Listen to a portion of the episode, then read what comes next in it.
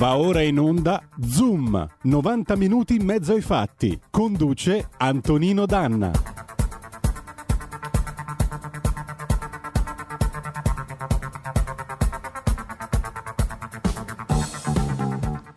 Radio RPL nuovamente in diretta, subito la linea ad Antonino Danna.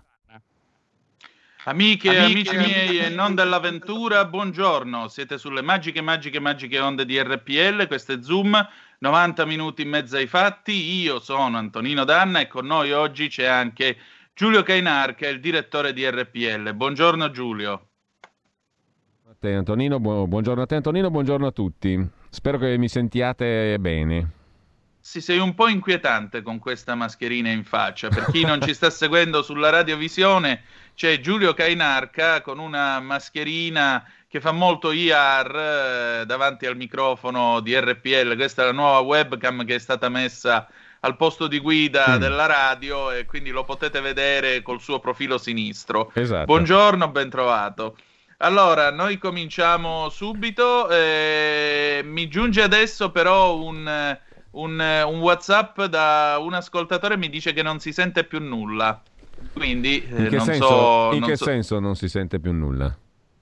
E lui dalla sua televisione non ci sente, quindi ah. questo è, è, ecco. Bene. per cui insomma eh, procediamo comunque con la trasmissione. Adesso vediamo che cosa, che cosa deve succedere. Dunque, cominciamo subito. Oggi è una puntata particolare, parliamo di Calabria, parliamo di Indrangheta, avremo Felice Manti che ci dirà eh, che cosa sta accadendo eh, in eh, Calabria, tra l'altro lui è autore di un interessante libro del 2010 scritto con Antonino Monteleone, O mia bella Madundrina, da sud a nord l'inarrestabile ascesa dell'Andrangheta, ecco Adesso il nostro ascoltatore Edoardo ci dice che siamo tornati, quindi Bene. meno male, abbiamo avuto un momento di, un momento di terrore. Grazie Edoardo. Allora, mm, un piccolo appello per voi, se avete avuto il Covid, quindi un tampone positivo e uno negativo, andate a dare il sangue perché il sangue in ospedale serve sempre. Eh, si può estrarre il plasma iperimmune per salvare vite umane parlate con l'Avis, telefonate, fate tutte, eh, cercate di avere tutti i requisiti che vi servono per andare a donare il sangue, salvate vite umane. Se siete a Mantova, chiamate 0376 201409 lunedì, venerdì dalle 9 alle 12. Vi ripeto 0376 201409 e potrete contattare il Carlo Poma e la SST di Mantova. Bene. Noi siamo pronti, è lunedì, è lunedì e si balla, anzi dovreste star già ballando, anzi per dirla in inglese con i Bee Gees, You Should Be Dancing, 1976 e andiamo.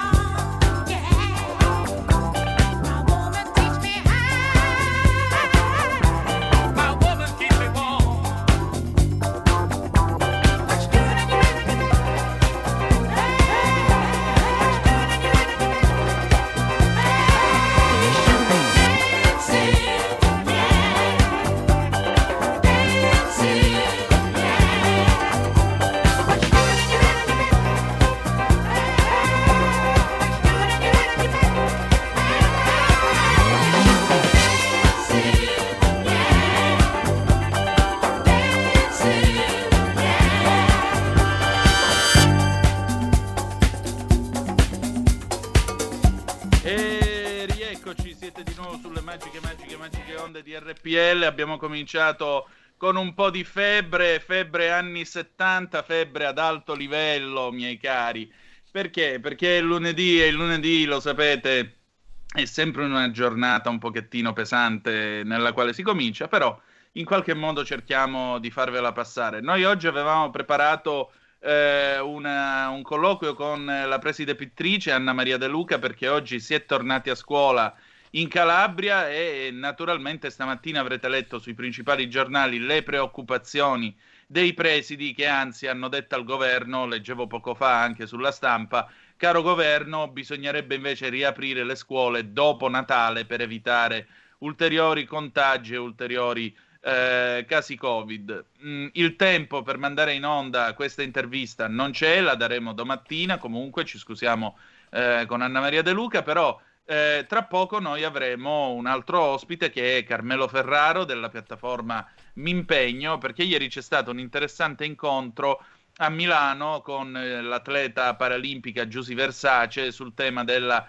eh, disabilità e sul tema anche dello sport, perché malgrado il Covid, malgrado tutto, chi è che si trova a vivere una condizione di diversabilità continua ad avere gli stessi problemi che aveva prima e anzi probabilmente con la, eh, con la mh, pandemia questi problemi sono pure cresciuti, quindi tra un poco sentiremo che cosa ci dirà Carmelo Ferraro e poi dopo le 11 avremo, come vi dicevo, Felice Manti per questa discussione sull'andrangheta. Vi anticipo che per esempio stamattina la Gazzetta di Mantova riferiva a un'operazione degli inquirenti in base alla quale eh, l'andrangheta ha allungato i suoi tentacoli nella zona tra il Veronese e il Mantovane della cosca eh, Grande Aracri, che è una delle cosche più potenti e anche più pericolose dell'andrangheta calabrese. Tra l'altro mh, si fa sempre un grosso errore quando si parla di indrangheta, si dice mafia calabrese. L'andrangheta non è la mafia.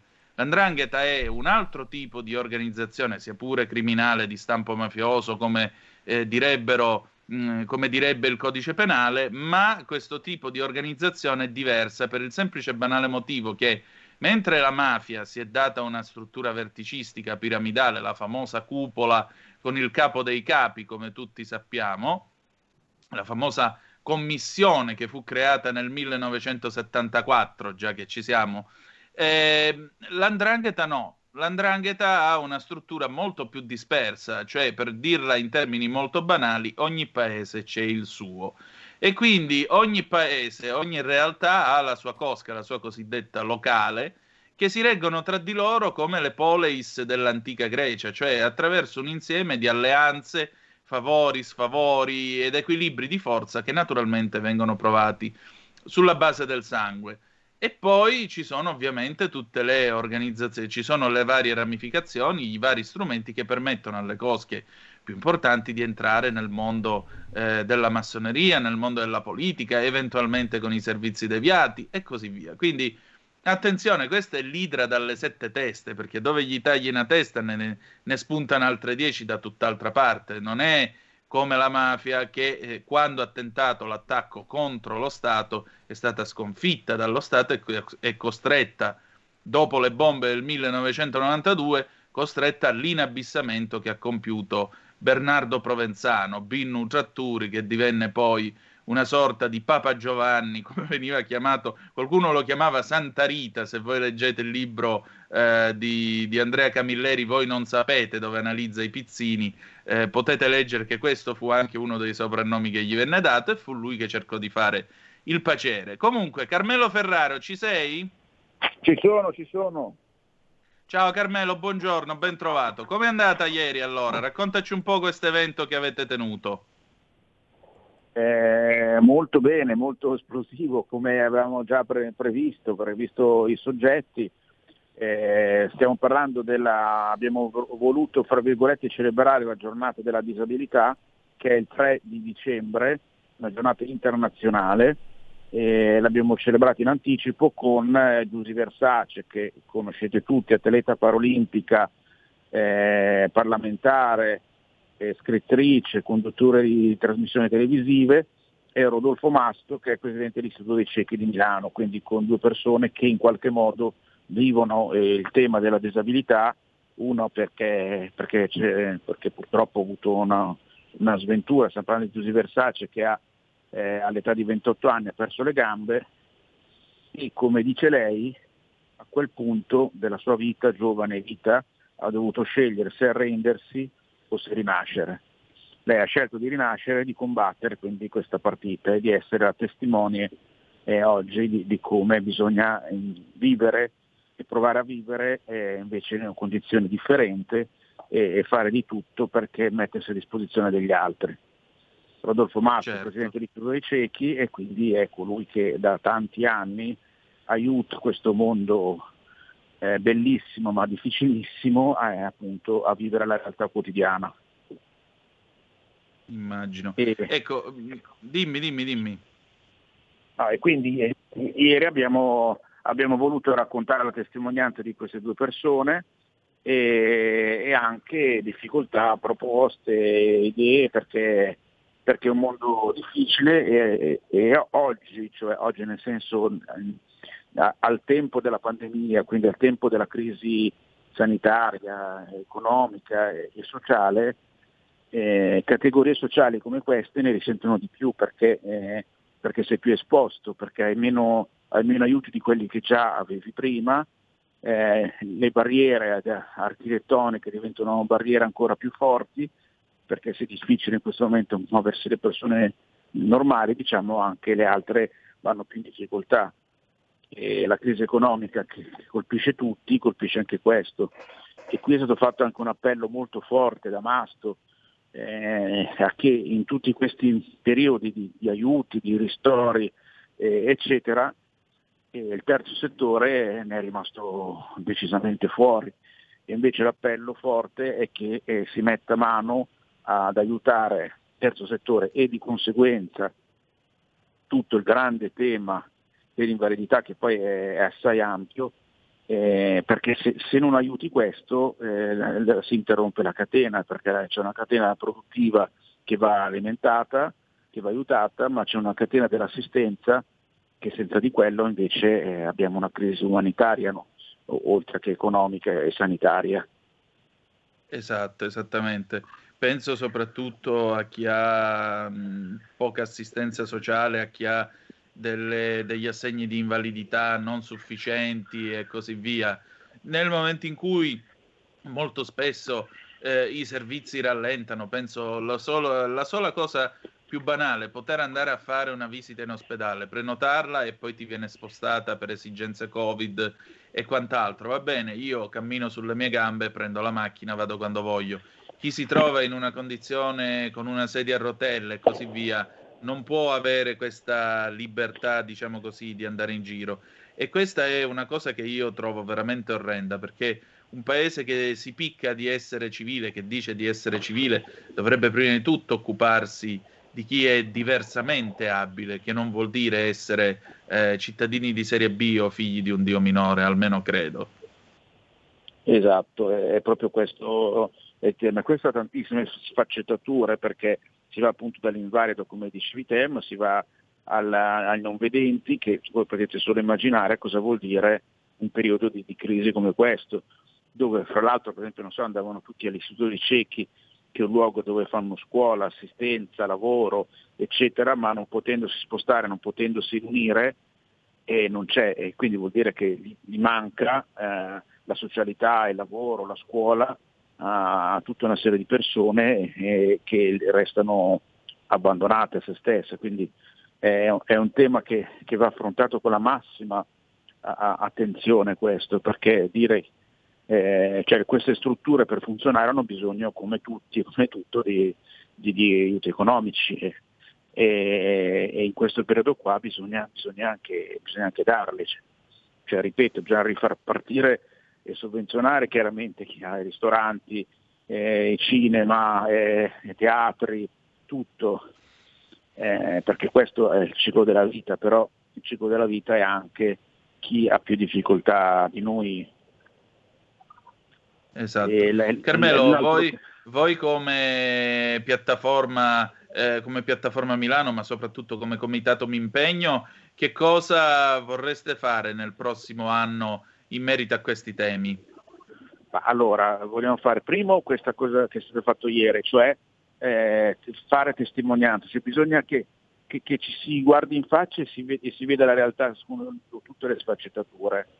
Quindi fare emergere questa situazione ed è stato il motivo appunto di ieri.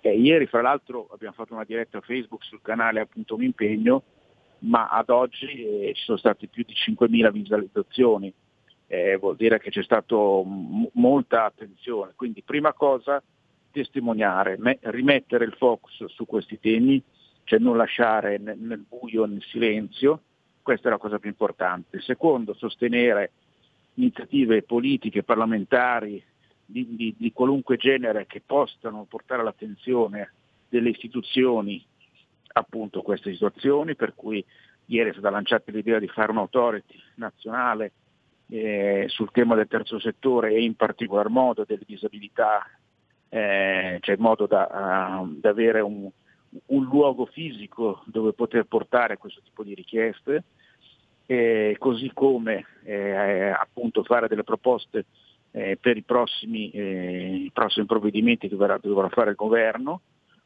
E dopodiché tenere l'attenzione anche sul territorio, perché poi i servizi vengono erogati a livello territoriale, quindi regioni e in particolar modo i, i comuni, quindi eh, fare presente appunto questo.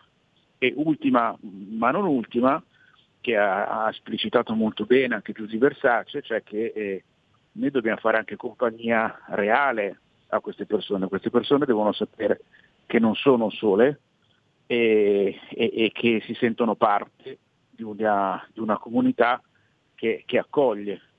E quindi anche per loro, perché un altro problema importante è che il disagio si, tras- si trasforma in totale solitudine e in rabbia, che già noi vediamo nella nostra società che in questo momento è oggetto di rabbia, di solitudine e queste persone, come ha spiegato bene Giuseppe Versace, devono reagire personalmente prima di tutto e quindi devono sentirsi accompagnate ma devono avere la forza di dire eh, io posso, posso, andare avanti, se no, eh, se no qualunque assistenza, qualunque aiuto poi si ferma alla, al fatto che non c'è la volontà di, di, appunto, quello che abbiamo detto all'inizio, di rinascere, questo è il concetto fondamentale.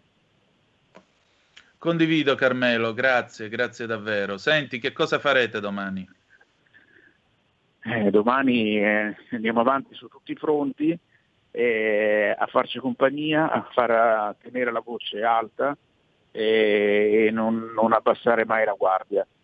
La, guardia soprattutto della speranza, perché ieri abbiamo eh, un'altra cosa che gli abbiamo chiesto soprattutto a Masto, siamo entrati nel periodo dell'avvento, cioè il periodo della speranza che si incarna. Ecco, dobbiamo alimentare tutti quanti la speranza, con testimonianze, ma anche con giudizi, eh, perché se le cose non vanno bene bisogna dirlo, bisogna dirselo, bisogna fare proposte e la speranza si anima di eh, testimonianze, giudizi, confronto e, e incontri.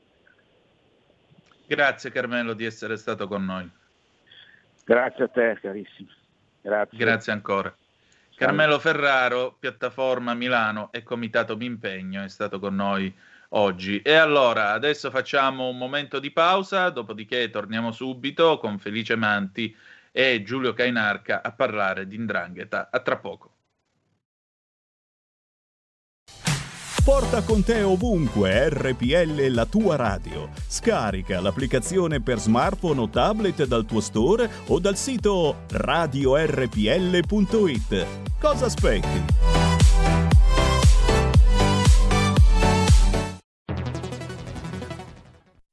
Hai sentito? Le radio italiane si mettono insieme per amore, per amore della radio. Una grande storia meritava uno straordinario futuro. Nasce l'app Radio Player Italia. 140 stazioni in una sola rete. Scegli la tua preferita e ascolta il suono perfetto del digitale. Gratis, senza registrazione, senza interruzioni. Compatibile con tutti i device. Naviga, esplora e scopri l'universo dell'audio. Ti sorprenderà. Scarica Radio Player Italia. Il futuro batte con la radio nel cuore. Anche RPL è disponibile su Radio Player Italia.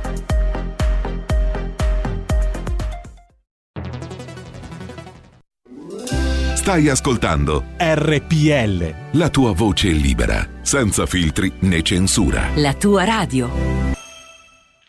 E rieccoci, siete di nuovo sulle magiche, magiche, magiche onde di RPL, questo è Zoom, 90 minuti in mezzo ai fatti, Antonino Danna e Giulio Cainarca, pronti per il faccia a faccia, permettetemi eh, di salutare in regia il nostro condottiero delle magiche onde di RPL, Giulio Cesare Carnelli e eh, Federico il Meneghino Volante, buongiorno a voi, buon lavoro e adesso vi presento il nostro ospite.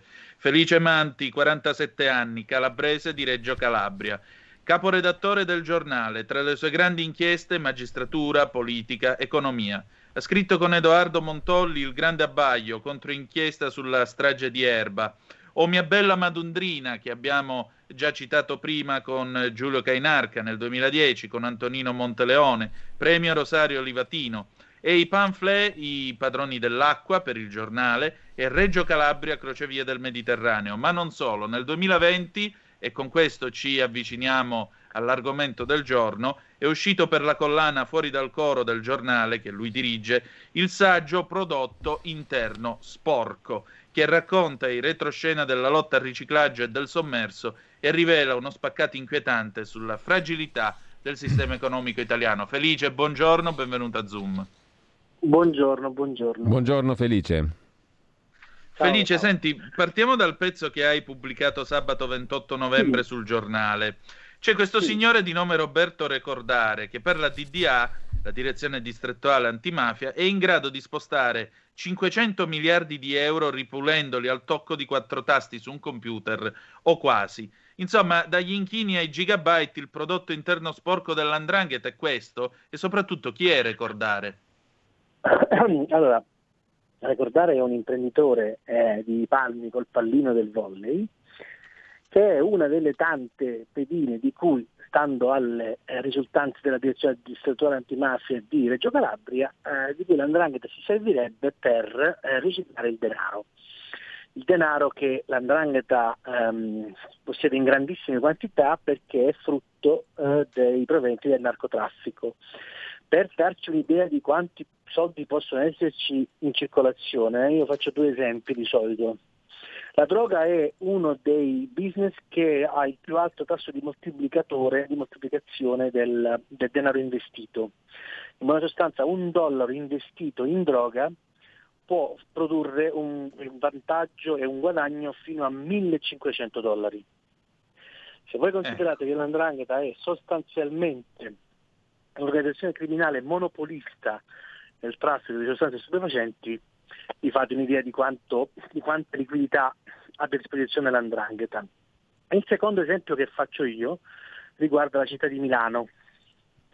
Noi sappiamo per certo che ogni giorno a Milano si consumano circa 50.000 dosi di cocaina al giorno.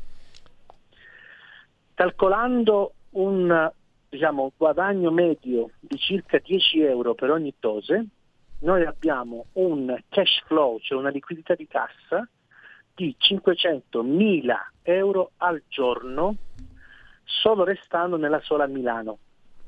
Questo per dare un'idea di- di- diciamo, delle cifre di cui parliamo. Da 500.000 euro al giorno a 500 miliardi il passo è molto breve. Qual è il problema? Il problema è che questi denari liquidi per rientrare nella disponibilità delle cosche in maniera legale devono essere appunto ripuliti. E come vengono ripuliti?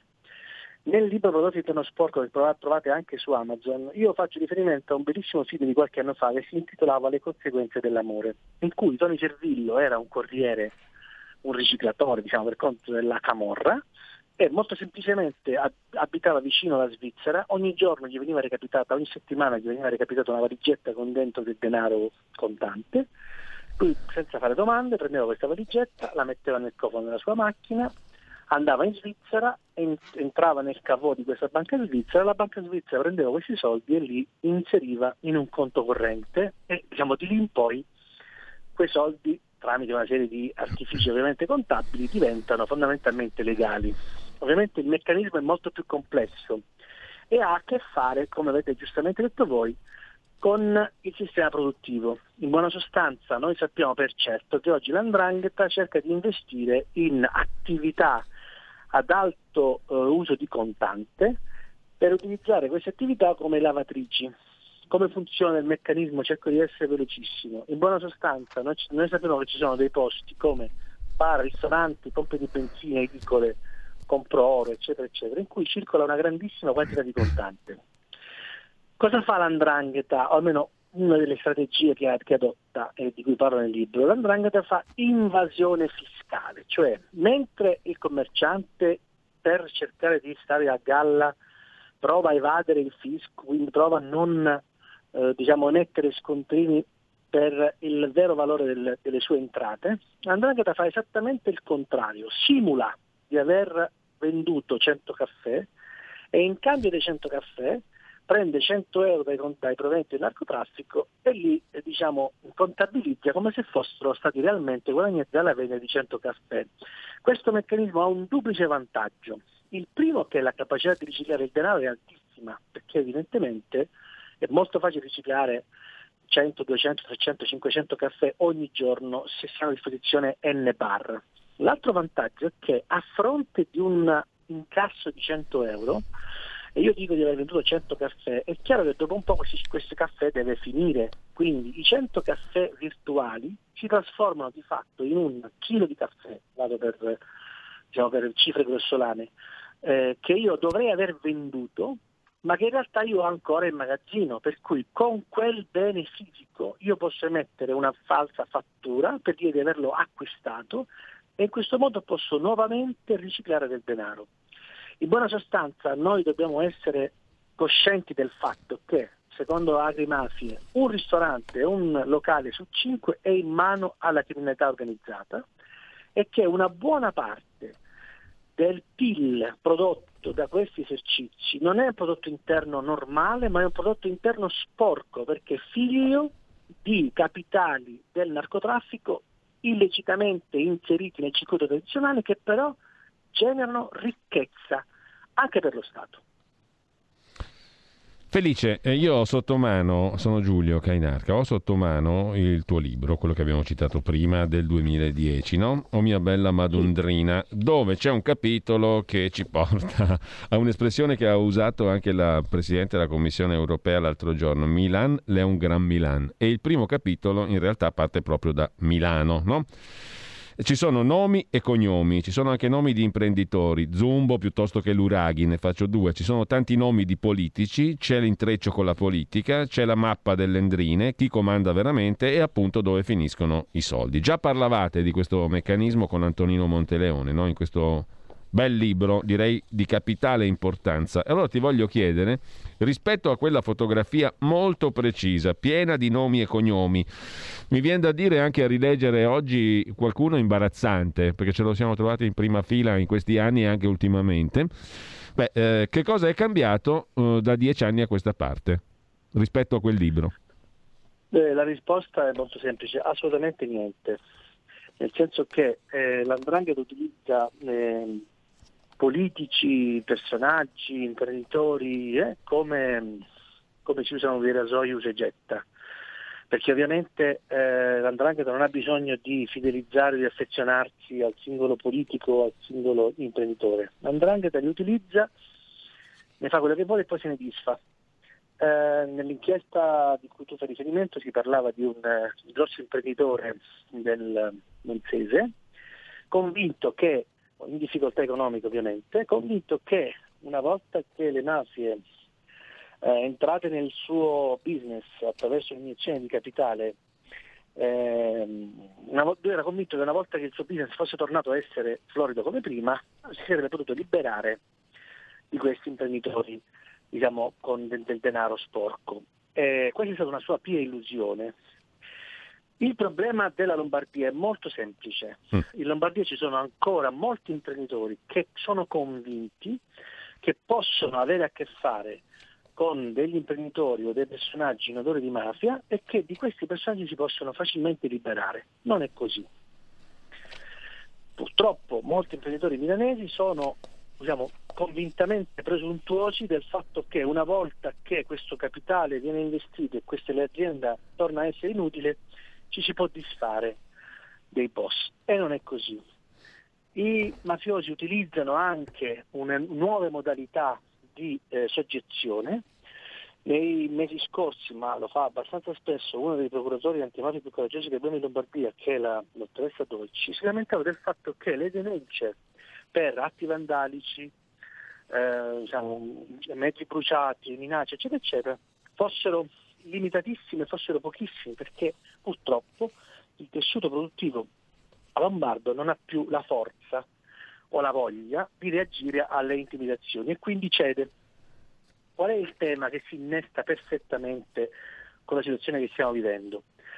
Nel libro Prodotto Interno Sporco racconto che eh, l'ipotesi, che poi si è verificata qualche mese dopo l'uscita del giornale, che in piena crisi, in piena pandemia, in pieno lockdown, emissari delle cosche abbiano attraversato lo stivale con delle borse piene di denaro contante per convincere gli imprenditori in difficoltà per il lockdown a cedere le proprie attività in cambio di questa enorme iniezione di denaro mm. eh, diciamo contante proveniente illecita.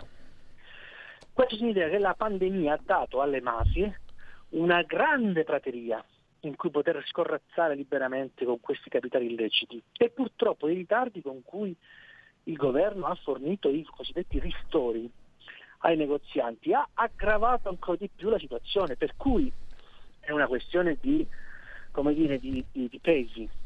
A fronte del fatto che io, imprenditore, che prima diceva fatturare e stare in piedi, dall'oggi al domani non riesco più a guadagnare una lira e di fronte alla proposta allettante che mi fanno le cosche, senza nessun tipo di soggezione, almeno nella parte iniziale, è chiaro che la tentazione di accettare quel denaro per cercare di risalire la china, illudendosi che poi un domani ci si possa liberare di questi boss, è chiaro che la tentazione naturale è quella di accettare. Sì. E quindi se si accetta si finisce in un pericoloso tunnel. Ma diversamente se non si accetta, le circostanze, e lo vediamo anche oggi, sono devastanti perché significa rinunciare all'attività, chiudere l'attività, eh, mandare in cassa integrazione o addirittura licenziare i propri dipendenti, prendere il segno della propria vita e buttarlo alle ortiche. Quindi per questo in questo momento la pervasività delle organizzazioni criminali è molto più pericolosa e molto più invasiva di prima, perché a fronte di un almeno 20% del tessuto produttivo eh, contaminato già dalle mafie prima della pandemia, oggi rischiamo seriamente che la percentuale di contaminazione dell'imprenditoria mafiosa oltre il, quinto, oltre il, quinto, Quindi tu stai dicendo, scusami se mh, mm, ti voglio tornare su questo perché deve essere ben chiaro, secondo me, tu sei osservatore preciso, con numeri alla mano, mi stai dicendo che un quinto più o meno dell'economia, quella che abbiamo intorno, qui a Milano, è contaminata eh, dall'andrangheta? Allora, allora, eh, allora eh, quantitativamente. E poi ti chiedo un'altra sì. cosa, di ritornare proprio, proprio, in filigrana su quel concetto elementare, perché sembra la scoperta dell'uovo di Colombo di invasione fiscale, di cui hai parlato sì, prima. Okay. No? Proprio Poi descriverselo nella sua essenza, proprio come fosse una lezioncina, perché quello è importante da tenere a mente, secondo no. me. Faccio anche un altro esempio che mi torna comodo. Allora, per quanto riguarda la percentuale di eh, locali eh, diciamo, in cui si ipotizza la, la, presenza mafiosa, allora è facile riconoscerli. I locali che sono gestiti dalla mafia fanno dumping per due motivi. Il mm. primo che siccome non hanno interesse a guadagnare, non hanno margini di guadagno perché le loro entrate sono tutte illecite, tengono i prezzi bassi. Non è difficile trovare anche a Milano città prima della pandemia eh, bar e ristoranti che offrivano un all you can eat o un servizio completo a pranzo con 10-12 euro. In questo caso è evidente che è un business che non può stare in piedi, perché è evidente che non è possibile garantire, soprattutto in centro a Milano, un pasto per 12 euro, un pasto completo, mm. antipasto, primo, secondo e caffè. Perché lo fa la mafia? Perché fa dumping, perché non ha interesse a, ad avere margine, e soprattutto perché costringe i negozianti onesti ad abbassare il prezzo, perché banalmente io consumatore, certo. se devo spendere 10 euro per mangiare un panino, o ne spendo 12 per avere un primo e un secondo, preferisco spenderne 12 e fare un primo e un secondo. Okay? In questo modo, facendo dumping, costringo il piccolo negoziante a ridurre ulteriormente i margini. E dalla riduzione dei margini al fatto di saltare per aria, il passo è brevissimo. Milano è una città che offre milioni di possibilità da questo punto di vista proprio perché fino alla pandemia c'era un grandissimo movimento in centro, in periferia, uffici, locali, ristoranti, eccetera. Quindi diciamo dal punto di vista numerico della circolazione del contante è anche più facile su Milano veicolare grandi quantità di denaro per fare degli investimenti. L'altra questione riguarda, se vogliamo, anche il mercato immobiliare. Noi abbiamo delle certezze, delle ragionevoli certezze, eh, nel dire che eh, in altre parti d'Europa, dove il contante viene utilizzato forse anche più che in Italia, per esempio in Germania, l'Andrangheta sta comprando interi, intere zone delle città in Ungheria, in Romania, in Albania, in Slovenia, in Germania.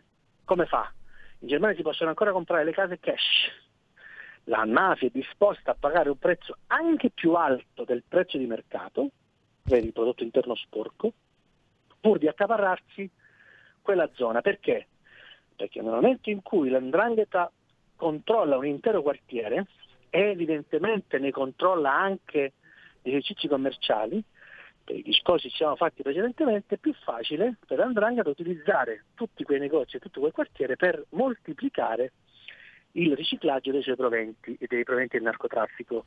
Per fare un esempio ancora più banale, faccio un riferimento a una cosa che mi è successa tanti anni fa. Ah, c'era una discoteca, non so se vi ricordate, una volta nelle discoteche davano un tesserino di plastica, eh, ogni consumazione veniva fatta un buco e poi la consumazione si saldava all'uscita. Una volta io entrai in questa discoteca, mi diedero questo tesserino di plastica con un buco, io pagai e avevo una consumazione diciamo, mm. pagata. Al termine della mia diciamo, performance eh, discotecara, che ve la risparmio, esco dal locale e restituisco la tessera. Ebbene, la signora alla cassa prende l'attrezzo per fare i buchi e fa 13 buchi. Li inserisce nella macchinetta. La macchina dice 120 euro, perché era la differenza che bisognava pagare, e prende 120 euro, non so da quale cassetto del narcotraffico, ma è evidente che l'abbia fatto, e quindi io stesso involontariamente sono stato protagonista di un episodio di riciclaggio, cioè io da solo sono stato strumento inconsapevole e funzionale al riciclaggio di 120 euro in una sola serata di una sola città. Immaginate moltiplicando questo meccanismo cosa può succedere ripeto, che cos'è l'invasione fiscale? Sì. Io dico che ho fatto 100 caffè, in realtà non ho venduto 100 caffè. Prendo 100 euro dal cassetto del narcotraffico e li metto nella cassa. Su questi 100 euro sicuramente ci pagherò una buona percentuale di tasse, ma quello che, mi, quello che, quello che ricavo è tutto guadagno. Quindi prendo 100 euro, pagandoci sopra le tasse, le commissioni, quello, tutto quello che vogliamo, io riesco a guadagnarne diciamo 60. Okay?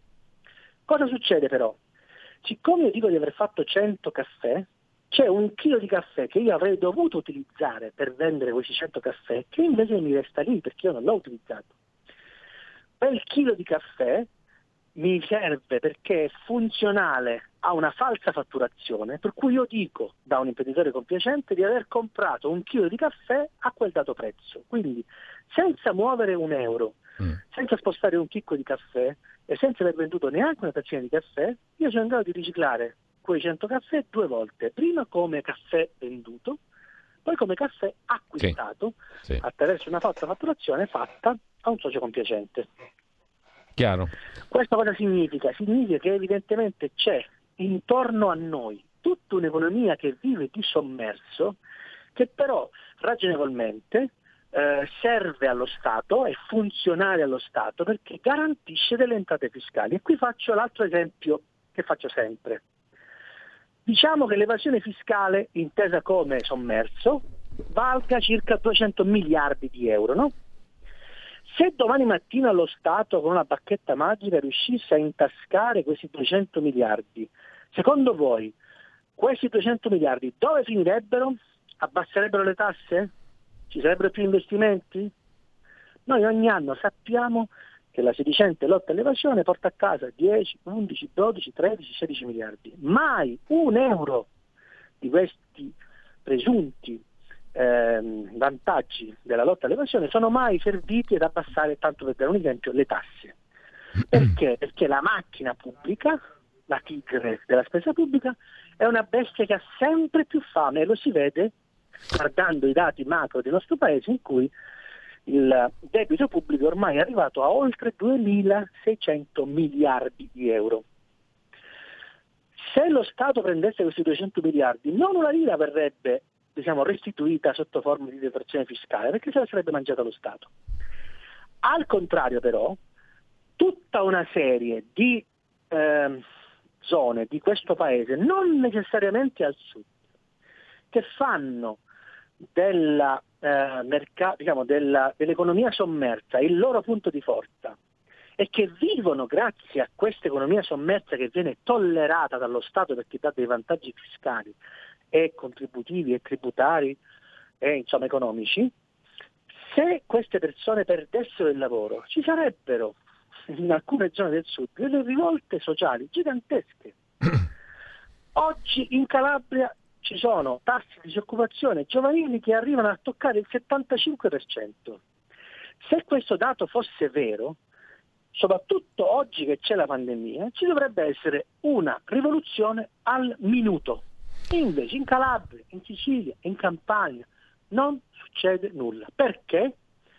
Perché l'economia sommersa serve come valvola di sfogo, come, eh, come dire, economia parallela che serve a tenere la popolazione di alcune zone del paese, non necessariamente tutte al sud, eh, calma, tranquilla, serena, lontana dai riflettori, creando un'economia parallela che serve a evitare un, diciamo, un rigurgito dal punto di vista sociale, di ribellione, di rivolta, eccetera, eccetera. Quindi se anche lo Stato domani decidesse di combattere seriamente l'evasione fiscale, ci troverebbe di fronte a, dei, a delle zone in cui ci potrebbero essere dei disordini.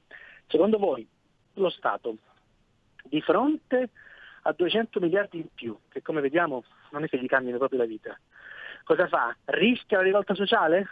Probabilmente no.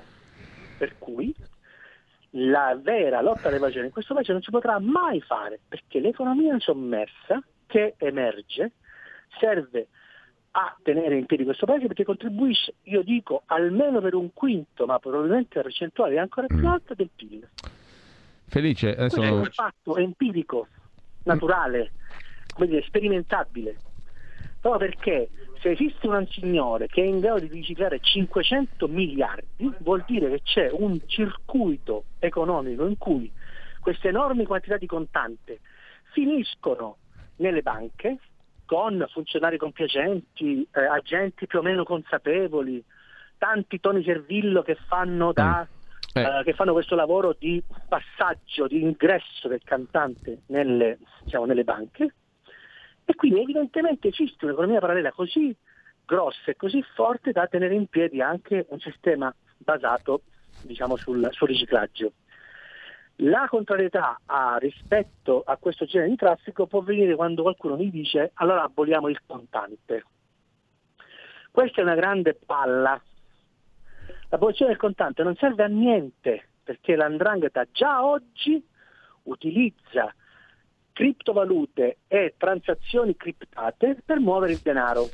Lo diceva in qualche modo velatamente questo ricordare nelle sì. intercettazioni telefoniche che sono state captate con un Trojan ma l'ho scritto anche nel libro, esistono dei software che in cambio di una piccola percentuale cancellano le tracce della transazione. Quindi non è vero, come dicono quelli che non vogliono più il contante, che tutte le operazioni bancarie sono tracciabili, perché esistono dei software che cancellano le tracce.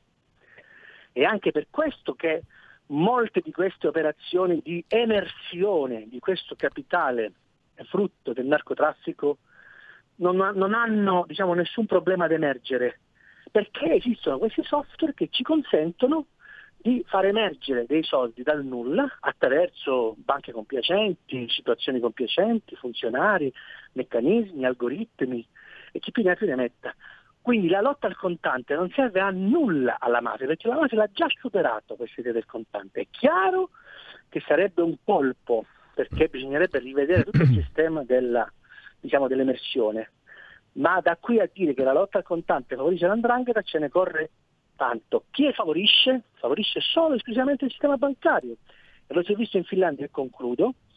In Finlandia, che non è Reggio Calabria con tutto il rispetto, da quando il denaro digitale ha rappresentato più del 90% delle transazioni, le famiglie finlandesi, una famiglia su tre si è trovata sovraindebitata, cioè non indebitata semplicemente, ma indebitata in maniera, come dire, importante, più di un terzo del, di una cifra superiore a un terzo delle sue entrate, perché ovviamente la gente utilizzando il bancomat spesso e volentieri non ha piena contezza della propria disponibilità economica e spera sempre di, diciamo, di anticipare, di, di, di, ragionare sugli sfasiamenti temporali e quindi anticipa del denaro con carte di credito convinto che poi prima o poi rientrerà nel debito.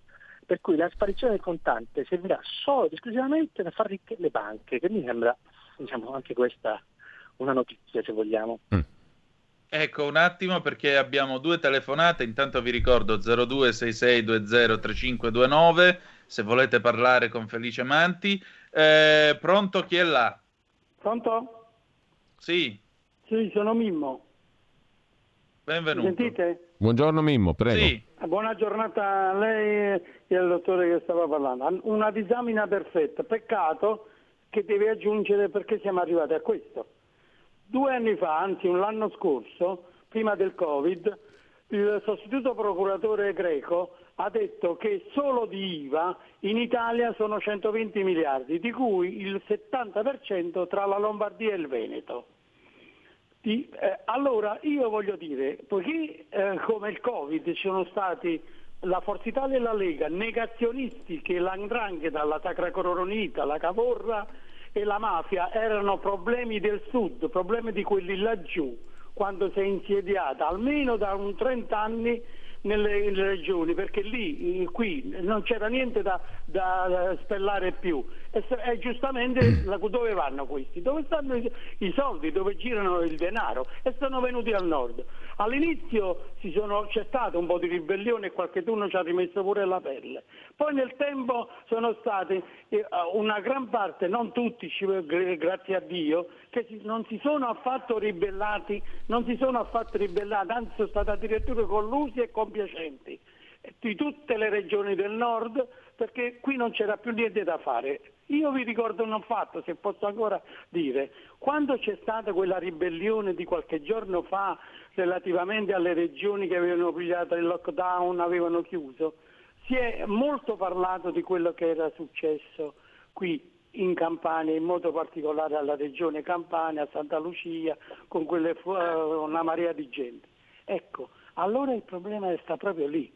Quelli sono i cosiddetti invisibili, cioè gente che non è conosciuta né dallo Stato né da nessuno e la mattina si sveglia non per andare a rubare, ma per vendere migliaia e migliaia di ragazzi. E quando in questo paese si dirà sempre che la disoccupazione è al 10-11%, quando è al 3 al nord e al 40 al sud, queste cose non andranno mai bene, perché c'è un'Italia che non vede l'altra Italia.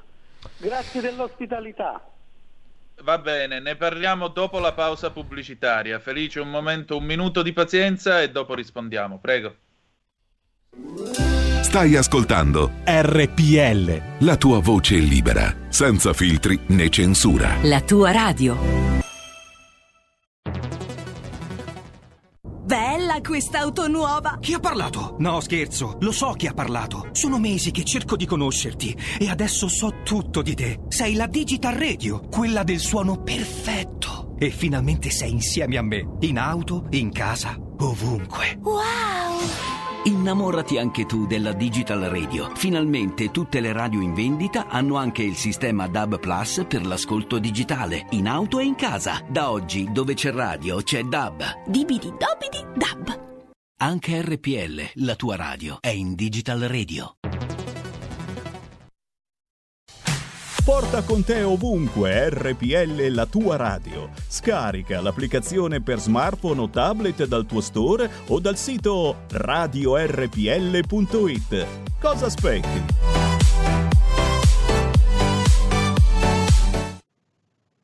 E rieccoci su Zoom 90 minuti in mezzo ai fatti con noi Giulio Cainarca e soprattutto Felice Manti, caporedattore del giornale. Stiamo parlando di Ndrangheta. Felice, allora, le osservazioni del nostro ascoltatore, che cosa vuoi rispondere? C'è un'altra telefonata, un'altra la prendiamo subito così poi Felice Manti sarà in grado Sì, di rispondere pronto. a tutte e due. Buongiorno, sono Giovanni da Roma. Ho Buongiorno. ascoltato con molta attenzione il vostro ospite. Ho capito che anche se moralmente inaccettabile, però c'è un vantaggio comunque per il sistema paese, nel senso che in qualche modo le casse dello Stato, che sono casse, casse di tutti noi, vengono in qualche modo alimentate. È moralmente inaccettabile. Però vogliamo parlare anche della- di ciò che sta accadendo con Cina paese, che ci sta comprando tutti quanti la nostra attività commerciale e poi dal punto di vista fiscale quando hanno avuto il dittatore chiudono e spariscono. Lì è moralmente inaccettabile e non c'è neanche il minimo di guadagno per il sistema paese. Noi vogliamo parlare anche di quello. Buona giornata. Eh, Felice, aggiungo una considerazione, già che ci siamo in tema di domande, perché so che poi devi andare anche, eh, è questa. La figura da cui siamo partiti, questo Roberto Recordare, 800 clienti nella pubblica amministrazione, 500 miliardi da riciclare. Ehm, quante società non lo so, eh, una rete che porta un po' in tutto il mondo sostanzialmente e mh, si dice, si è letto anche eh, al servizio di alcune famiglie non dell'andrangheta ma anche della camorra e della mafia siciliana. Se è tutto vero, cosa ti dice questa figura nel suo complesso e cosa ci porta di nuovo in termini di conoscenza del fenomeno? Poi ci sono le altre domande degli ascoltatori. Sì, allora, eh, velocemente, la figura di eh, ricordare rientra perfettamente in quella fattispecie del concorso esterno in associazione mafiosa, che diciamo, per quanto riguarda la mafia aveva difficil- difficoltà a essere pienamente interpretata e per alcuni legittimamente è stata considerata un obbrobrio giuridico. Invece per quanto riguarda la caratteristica dell'andrangheta ha invece una sua valida giurisprudenza proprio perché sappiamo benissimo che l'andrangheta è circondato di questi faccendieri che non, è- non sono affiliati all'andrangheta intesi come affiliazione, giuramento, santino eccetera eccetera, ma comunque sanno che hanno a che fare con un'azione criminale, ne portano, portano loro dei benefici e quindi di conseguenza è facilissimo interpretare come appunto un concorso esterno in associazione E possono lavorare anche per Cosa Nostra e Camorra. Sì, allora, qui torniamo al discorso di prima. Noi sappiamo che l'andrangheta è, stato, è diventata fondamentalmente monopolista del traffico di droga. È successo che negli anni 90, mentre la mafia si è imbattuta in questa sciagurata guerra o voluta da Rina per vendicarsi di una serie di promesse mancate da parte dell'allora classe politica siciliana e romana, l'andrangheta ha investito tutti i capitali del um, sequestro di persone degli anni Ottanta nel narcotraffico, diventando un partner affidabile per i narcotrafficanti colombiani. Tant'è vero che in alcune inchieste è emerso come l'andrangheta facesse in qualche modo da garante barra intermediario per l'approvvigionamento di droga anche per quanto riguardava la mafia e Cosa Nostra.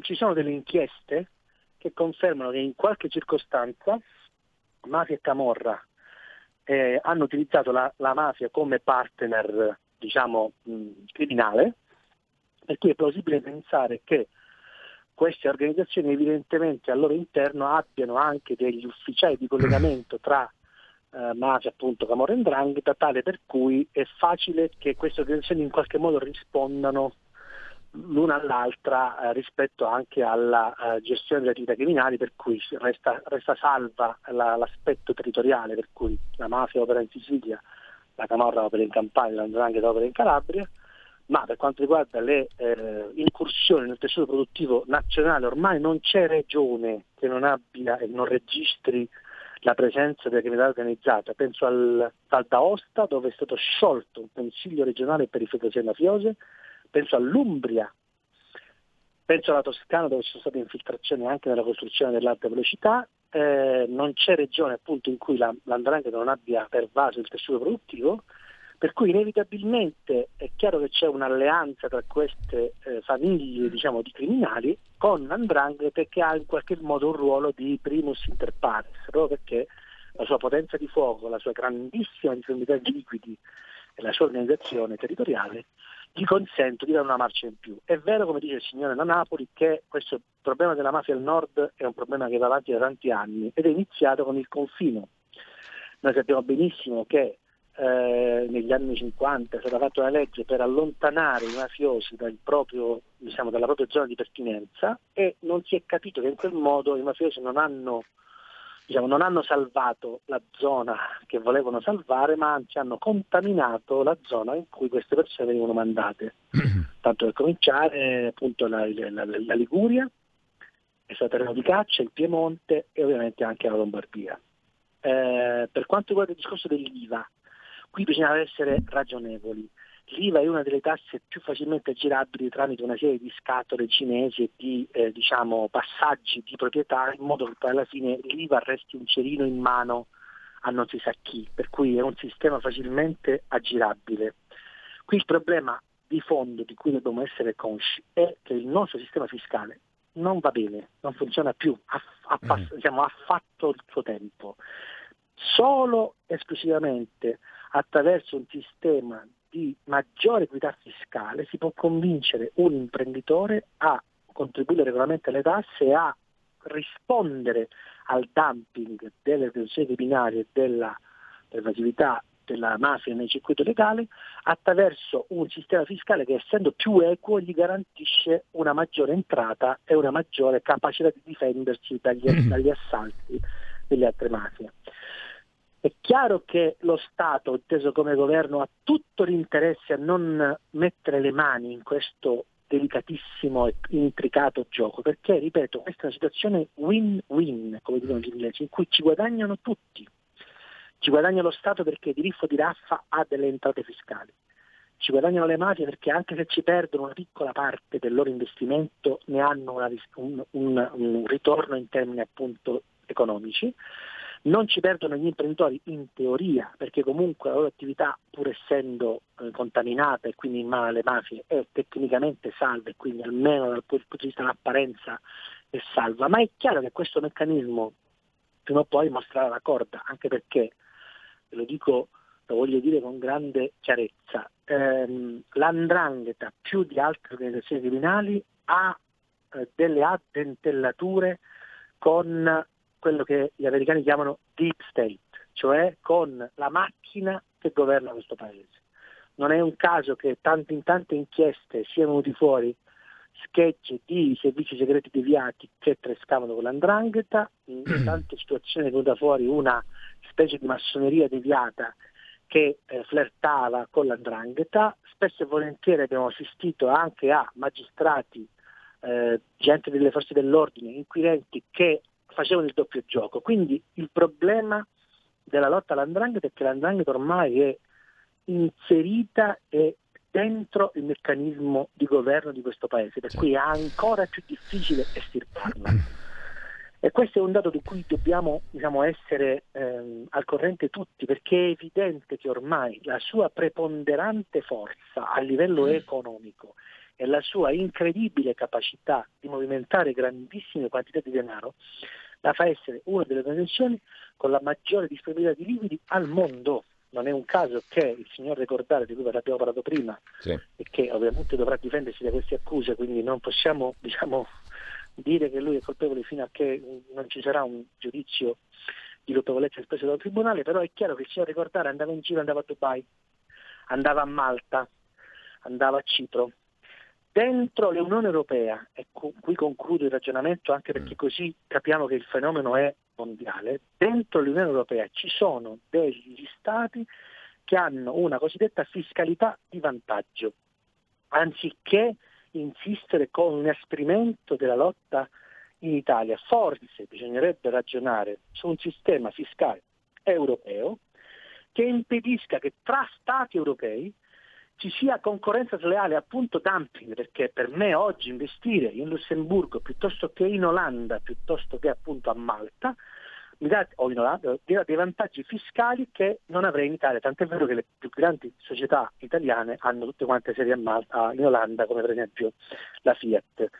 Eh, abbiamo visto anche che Amazon e Facebook tutte le grandi società di internet approfittano di queste di questa debolezza fiscale, di questa come dire, ehm, polverizzazione delle normative in, maniera di, in, maniera, in, materia di fisco per far avere delle sedi legali in posti diversi da, da quelli in cui effettivamente fatturano, per esempio eh, l'Irlanda. Questa cosa avrà delle conseguenze anche sulla gestione della Brexit, ma questo è un discorso più complesso, però insomma forse è il caso di unificare o quantomeno evitare una concorrenza sleale all'interno degli Stati europei perché questa cosa sì che creerebbe qualche problema all'andrangheta, ma se noi pensiamo che l'andrangheta oggi sia un fenomeno locale che investa solo in Calabria, che non riguardi il nord e che la Calabria e che la mafia non abbia mai a che fare, la mafia calabrese non abbia mai a che fare con tutta l'economia, in tutti i settori, e che la, se vi ricordate, chiudo veramente, qualche, se, qualche, quest'estate venne fuori che la mafia aveva addirittura creato un mafia bond. Torniamo alla stretta attualità. Eh, la sanità calabrese è stata spolpata da, eh, da un sistema criminale che vedeva nelle forniture agli ospedali una grande diciamo, macchina per mungere consensi e soldi. Tutti i debiti fatti nei confronti delle ASL sono debiti immediatamente bancabili che qualche soggetto che ha diciamo, delle visioni economiche molto più intelligenti di quelle che hanno i nostri governanti, li hanno fatti diventare un bond, per cui noi per cinque anni abbiamo avuto dei bond basati su debiti contratti dalle nostre ASL con soggetti che ovviamente prettamente puliti non erano, che sono serviti per far circolare del denaro e contaminare persino le transazioni economiche in piazze come Londra, per farvi capire l'idea, per farvi avere una minima, una minima idea di, della situazione di cui stiamo parlando. Finisco dicendo che la mafia fa tutto questo anche per avere un consenso sociale, perché mm se io, mafioso, riesco a garantire al ragazzo calabrese senza soldi, senza reddito di cittadinanza e senza casa un lavoro dignitoso in cui il suo mestiere è semplicemente riciclare i soldi della, della mafia, io non ottengo solamente una persona che ha un lavoro, ma ottengo un consenso sociale che è quello che mi dà la forza di poter selezionare la classe politica che voglio. E questa è la dimostrazione che il fenomeno è ormai quasi, eh, come dire, eh, tal, è diventato talmente gigantesca la sua capacità che anche delle elezioni democratiche, l'abbiamo visto recentemente con il Presidente del Consiglio nazionale Tallini accusato di essere al sotto dei boss, guarda caso, trafficando con una serie di farmaci, quindi sempre la sanità, anche lì speriamo che lui sia in grado di diciamo, dimostrare la sua innocenza, però anche lì eh, mafia, sanità, soldi pubblici, politica, prodotto interno sporco. Questa è una spirale pericolosissima che purtroppo, lo dico con rammarico, presto diventerà impossibile da fermare. Abbiamo Felice. una telefonata, c'è Gianni da Genova per una domanda veloce. Buona giornata, complimenti a Felice. Manti. E il discorso appunto che la prefetta Basilona tempo fa aveva fatto un'inchiesta sulla ASL di Reggio Cala- di- della Locri e come mai che appunto è stata secretata non se ne è saputo più niente? C- A quel tempo c'era l'onorevole Puisano come ministro degli interni, è una cosa di una gravità inaudita, se è quello il modo di combattere le mafie e poi per quanto riguarda recentemente le AS purtroppo della Calabria ci sono dei, dei- dei- dei- dei clienti cosiddetti privati che prestano i soldi a dei rendimenti all'8-9%. E, e lì non si, non si sa niente, non è che ci siano i mafiosi sotto. Comunque complimenti per la trasmissione. Grazie.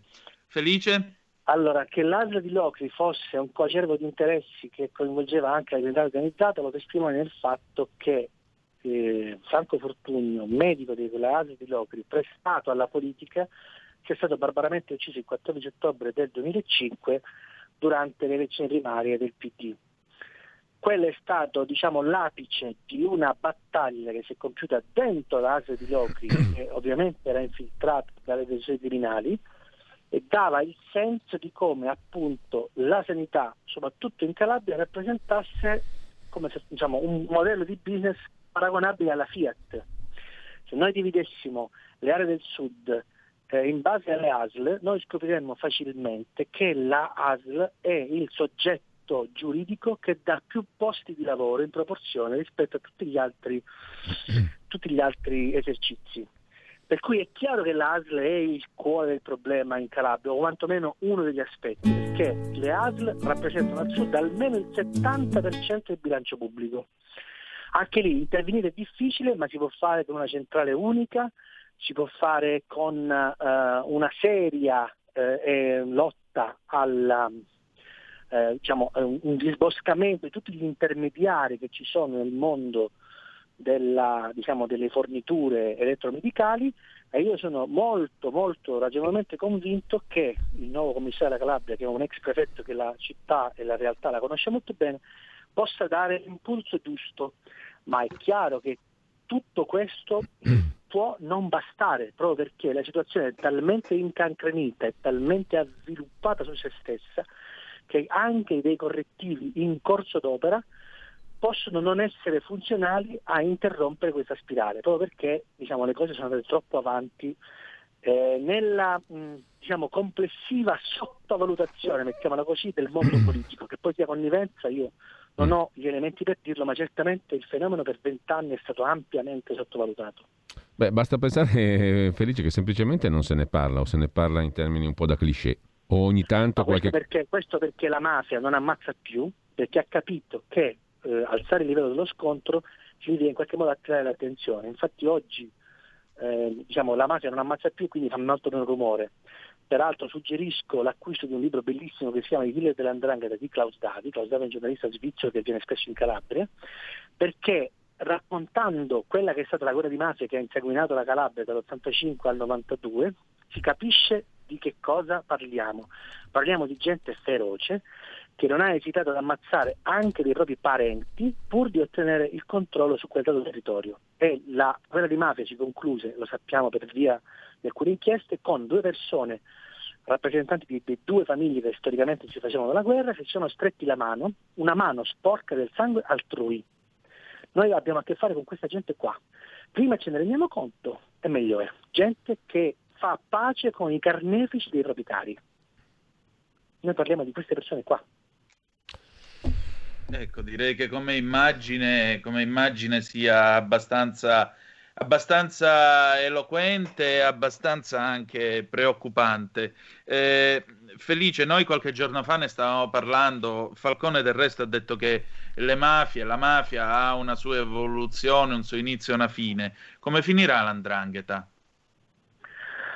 Uh, l'andrangheta può finire solo in un caso, ci sono le nuove leve, dell'andrangheta, ragazzi cresciuti senza genitori, che non hanno diciamo, la stessa etica, perdonatemi eh, l'abuso del termine, etica criminale dei loro genitori, che eh, come ha scritto anche in qualche circostanza Saviano, hanno una predisposizione all'uso delle armi più spiccate dei genitori, che sono consumatori di sostanze stupefacenti contrariamente ai genitori, che fanno e mostrano la loro bella vita sui social. Ebbene, io sono ragionalmente convinto che forse la nuova generazione di Indrangheta non avrà la stessa lucidità nel gestire gli affari che hanno avuto i loro predecessori e questo potrebbe essere un segnale di, debole, di debolezza e di indebolimento dell'Indrangheta su cui, se si vuole, si può costruire una leva per scardinare l'organizzazione, anche se ripeto sarà molto difficile.